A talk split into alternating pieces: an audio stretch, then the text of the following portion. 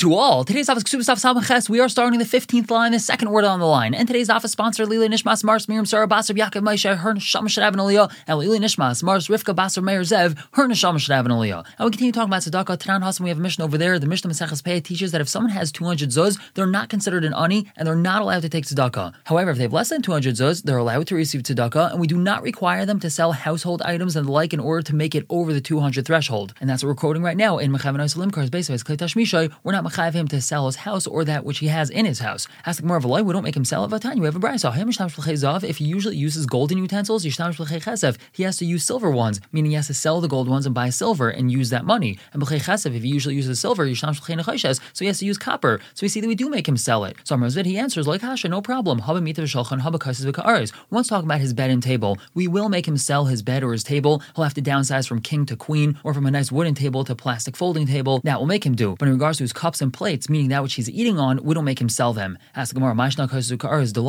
don't we make him sell his cups and plates? Because he could say, Me'isili, it's repulsive to me. I can't eat on something that's cheap quality. Even a bed and a table. Amar, he could also say, I'm not able to do that. I'm not able to sleep on a mattress which isn't comfortable. So we answer, you're right. We're talking about a silver comb. If he usually grooms himself with a silver comb, that's a luxury item, so then we're going to make him sell it and buy a plastic comb at the shekel store. Rav Papa Amar, he gives a different answer. Loy kasha, there's no problem.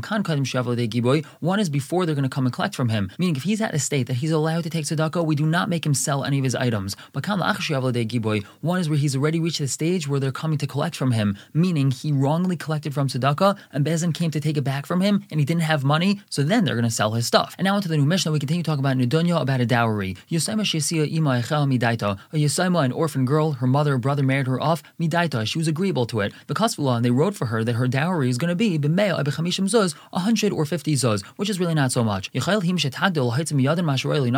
When she grows up, she's allowed to take from them, she's allowed to exact from them that which is really fitting to be given to her, and we're going to see in the Gemara that that's a tenth of all the properties that her father left over. Rabbi Yehuda, he says differently, if the first daughter was already married off when the father was alive, so we know exactly how much we're supposed to be giving, so then the second daughter who's getting married off after the father died is given the same amount that the first one was given. Now, they say they can't be, because sometimes it could be that he was poor and he became rich before he died, or it could be that he was rich and then he became poor before he died, so he can't give the second daughter the same amount that the first daughter got. We evaluate the property and we give it to her, meaning she gets a standard tenth. Now, Gemara says, Amar Shmuel, we have a memra, lefarnasa shaman ba'av. When we're dealing with parnasa, the word parnasa in this Gemara means a dowry, her nedunya, so we're going to evaluate how much the father would have given, meaning we evaluate, was he stingy, was he generous? We're not going to give a tenth, we're going to give however much we think the father would have given. But on Meisva, we have a brass that tells us as follows, the daughters get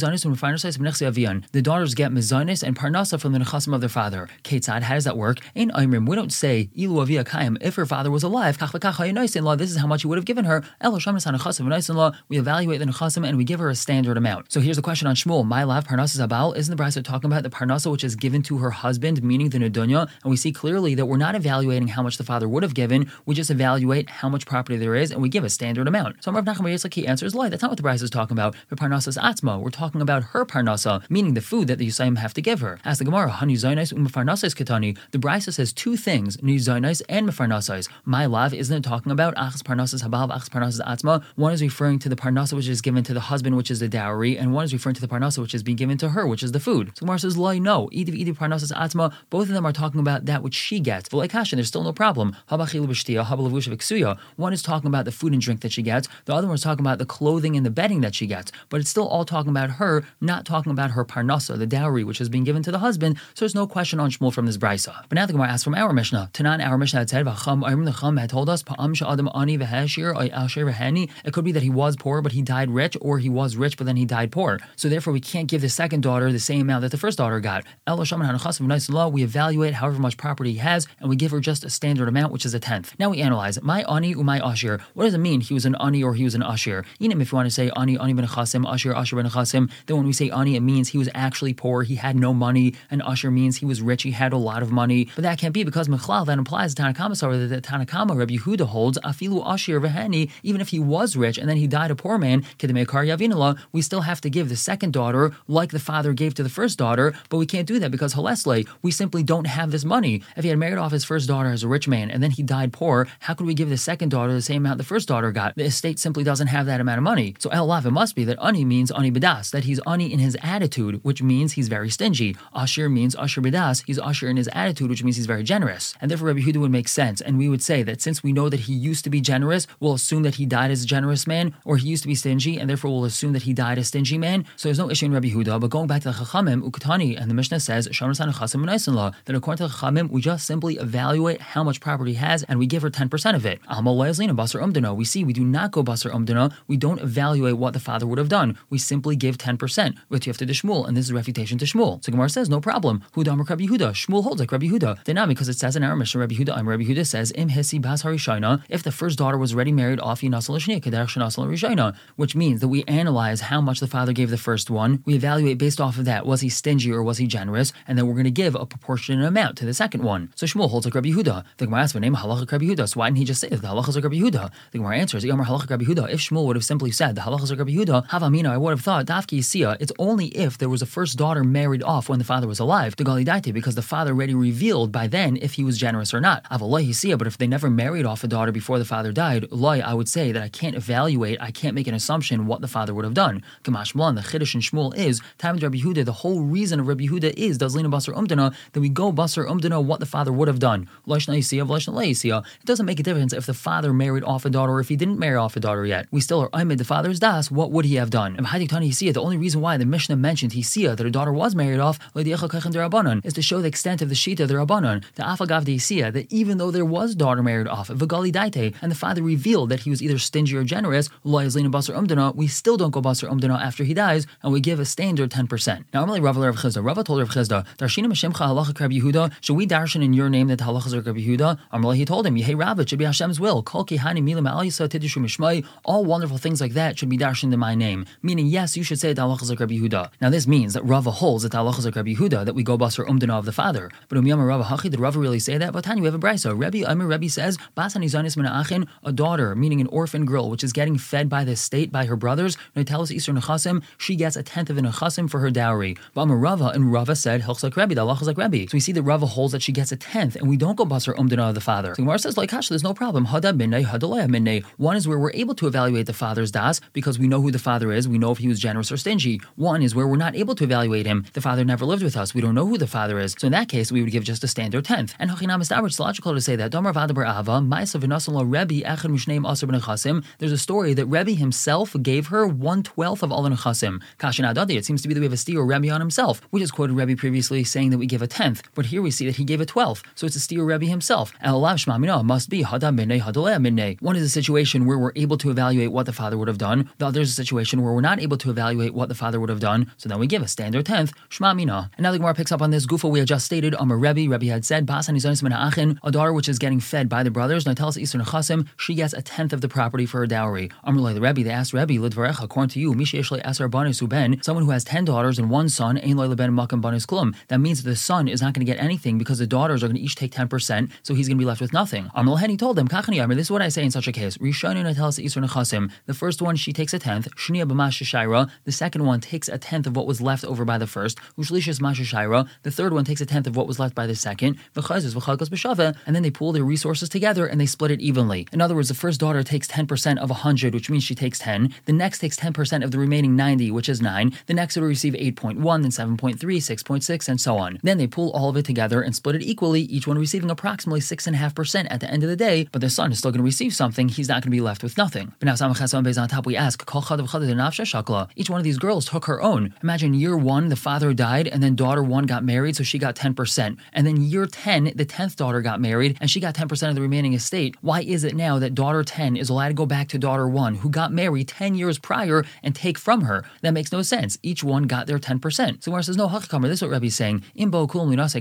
all of them are getting married at the same time, then Chalkos B'Shaveh, they're going to split it equally. And Misayel Rav Masa, this is Rav Masa. Dom Rav Masa, he says, if they're all getting married at the same time, then Notlais Isur Echad, they just take one-tenth. Ask the Gemara, Isur Echad Tzakadatach, you really think they take just one-tenth? How does that make sense? That's too little. Ella, what it really means is Notlais Isur Ke'echad, they take a tenth as one, meaning they all take their tenth that they would receive. receive, and then they split it up evenly. And continue to talk about Parnassa, the dowry. Tana Rabbanan, we have a Brise. Habanos, daughters, bein bagru ad shaloi nisu, whether they became bagaris before they got married, ubein nisu ad shaloi bagru, or if they got married before they became bagaris, ibdu mizonis, saying they lose their mizonis, meaning the Yosema do not have to continue feeding them, v'lo ibdu parnassa son, but they do not lose their Parnassa, they don't lose their dowry. Devi Rebbe, that's Rabbi's opinion. Rav Shimon HaLazar, he says, af ibdu parnassa son, they also lose their dowry. Ketzad hein oisos, so what should they do so as not to lose their dowry? They're about to become bagaris, and they're not married yet. What should they do? So they should hire husbands for themselves, and then this husband of theirs that they hired is going to get their parnassa, their dowry, for them. Now, it doesn't mean that they buy themselves a husband. It just means that they make it known that they have a sizable dowry to give, and that makes it more desirable to marry them. Then we're assuming that they're going to get married, and then their husband is going to be able to get their dowry for them. Now, Rav Nachman, he said, Amalei Huna, Huna told me, Hilchzak Rebbe, the halachas like Rebbe, that they don't lose their parnassa. But now, Rav Nachman, Rav asked Rav Nachman, our Mishnah said, Yosema Shisi Ima Oyacha Midaito, if Yosema was married off by her mother or brother and she was agreeable to it, because they wrote her a dowry of one hundred or fifty zuz.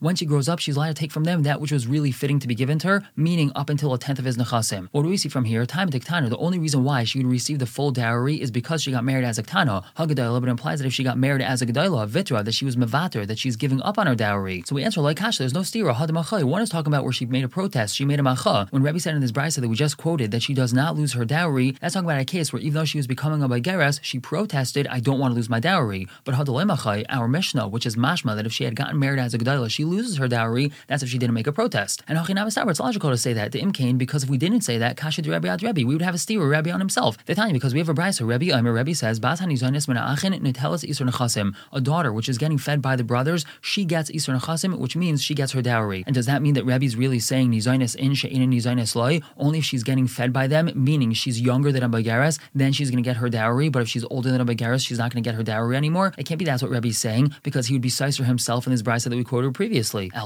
Must be that we learned from here. Rebbe obviously differentiates between when she made a macha and if she didn't make a macha. If she made a macha, then even though she grew up, she's still going to get a dowry, but if when she became baigeres, she didn't make a macha, so then that's viewed as a vitur. It's as if she's being meichel on her dowry and she doesn't get it. And now continuing with this, Amar le Ravina Rava, Ravina told Rava, Amar lan Rav Adabar Ava Meshimcha, Rav Adabar Ava told us in your name, Bagrav, she became baigeres, she does not have to make a macha. Niseis if she got married, she doesn't have to make a macha. But Bagrav and Niseis if she became baigeres and then got married, then she would have to make a macha if she wants to keep her dowry. But here's the question: Miyam Rava Hachi, did Rava really say that? Rava had asked Rav Nachman previously in this Gemara Yisayma, which means he asked a question from our Mishnah, and Mishanilei, the answer was Hadamachi Hadalemachi. So you see that she does need to make a macha. So our answer is like Hasha, there's no stira. Hadakamitasminayu. One is talking about where she's getting mizainis from them. Hadalekamitasminayu. One is talking about where she's not getting mizainis from them. Meaning, when Rava said that she doesn't have to make a macha after she got married, that's talking about where the brothers were still giving her mizainis after she got married. So she didn't want to mention anything about the dowry because her brothers were already going above and beyond giving her mizainis after she already got married. But her silence doesn't mean she was meichel on it. Whereas if her brothers weren't giving her mizainis, then if she's quiet and she doesn't make a macha, that means that she's meichel on her dowry. And continue to talk about Parnassa. Amar Rav Huna, Amar Rebbe, Parnassa ain't a ketanai ksuba. Parnassa, her dowry that she receives, is not like tanai ksuba. Tanai ksuba over here is referring to the mizainis that she gets fed from the brothers. Now the Gemara asks, my ain't a ketanai ksuba. What does that mean? It's not like tanai ksuba. Inim, if you want to say the ilu parnasa tar from mishabdi, utanai ksuba loy tar from mishabdi, that parnasa could be taken from mishubadim. Dahainu, if there's nothing to pay her dowry with, the Yosem could go to the people that had bought property from her father and take it away from them. But tanai ksuba, her mezainas, is not allowed to be taken from mishubadim. If that's what Rebbe's teaching us, my kamash blan, what's the chiddush in that? Hamaisim b'chol yom. There's stories that happen every single day. The matzin leparnasa ve'im matzin lemezainas. We take properties that were bought by other people for parnasa purposes, but not for mezainas purposes. So he's not telling us a chiddush. So he suggests that Rebbe's teaching us something else. Ve'ela, maybe he's teaching us that the ilu parnasa gavi nami metaltali. For her parnasa, for her dowry, we also take from metaltalin, from movable objects. With tanai ksuba, but her mezainas mimakarki gavia mimetaltu loy gavia. We're only going to take from property, but not from movable objects. But that can't be either because le Rebbe idvi idi mikva gavia. According to Rebbe, whether we're collecting for parnasa or mezainas, we can collect from metaltalin. Tani we have a brisa. Echad nechassim sheish la machrais, ve'echad nechassim she'ein la machrais. Whether talking about nechassim that have achrais, which means property, or we're talking about nechassim that don't have achrais, which means metaltalin. Matzin lamazin ha'ishu ulbanis devei Rebbe. We're going to take these movable objects, these metaltalin, for food, for the wife, and for the daughters. So we see the Rebbe holds that metaltalin could be collected from mezainis as well. So elamai parnasa enik tanai ksuba. What does that mean when Rebbe said that parnasa is not like tanai ksuba? It's like the following brisa. Ha'omer, if a person says ayazunu b'naisav nechasav, don't feed his daughters from his nechassim after he dies, ain't shaimaloi, we don't listen to him. That's because he has a chiv to feed them from his property after he dies. He's not able to say, don't use my property to feed them. But if he says ayis parnasu b'naisav nechasav, don't give a dowry to his daughters dollars from his property, so then Shaimalai, we do listen to him, Shaparnasa in Tanai Ksuba, because Parnassa is not like Tanai Ksuba. The only reason why we're going to take from his properties for her Parnassa is because we assume that the father would have wanted to give his daughter a dowry from his property, but before he died, he stipulated very clearly, don't use my property for her dowry, okay, so then we're not going to use his property, and that's what it means that it's not like Tanai Ksuba. Tanai Ksuba, he's not able to make that stipulation. Parnassa, he's able to make that stipulation. We're going to stop here for the day, pick up tomorrow, continuing with this sugya. For now, everyone should have a wonderful day.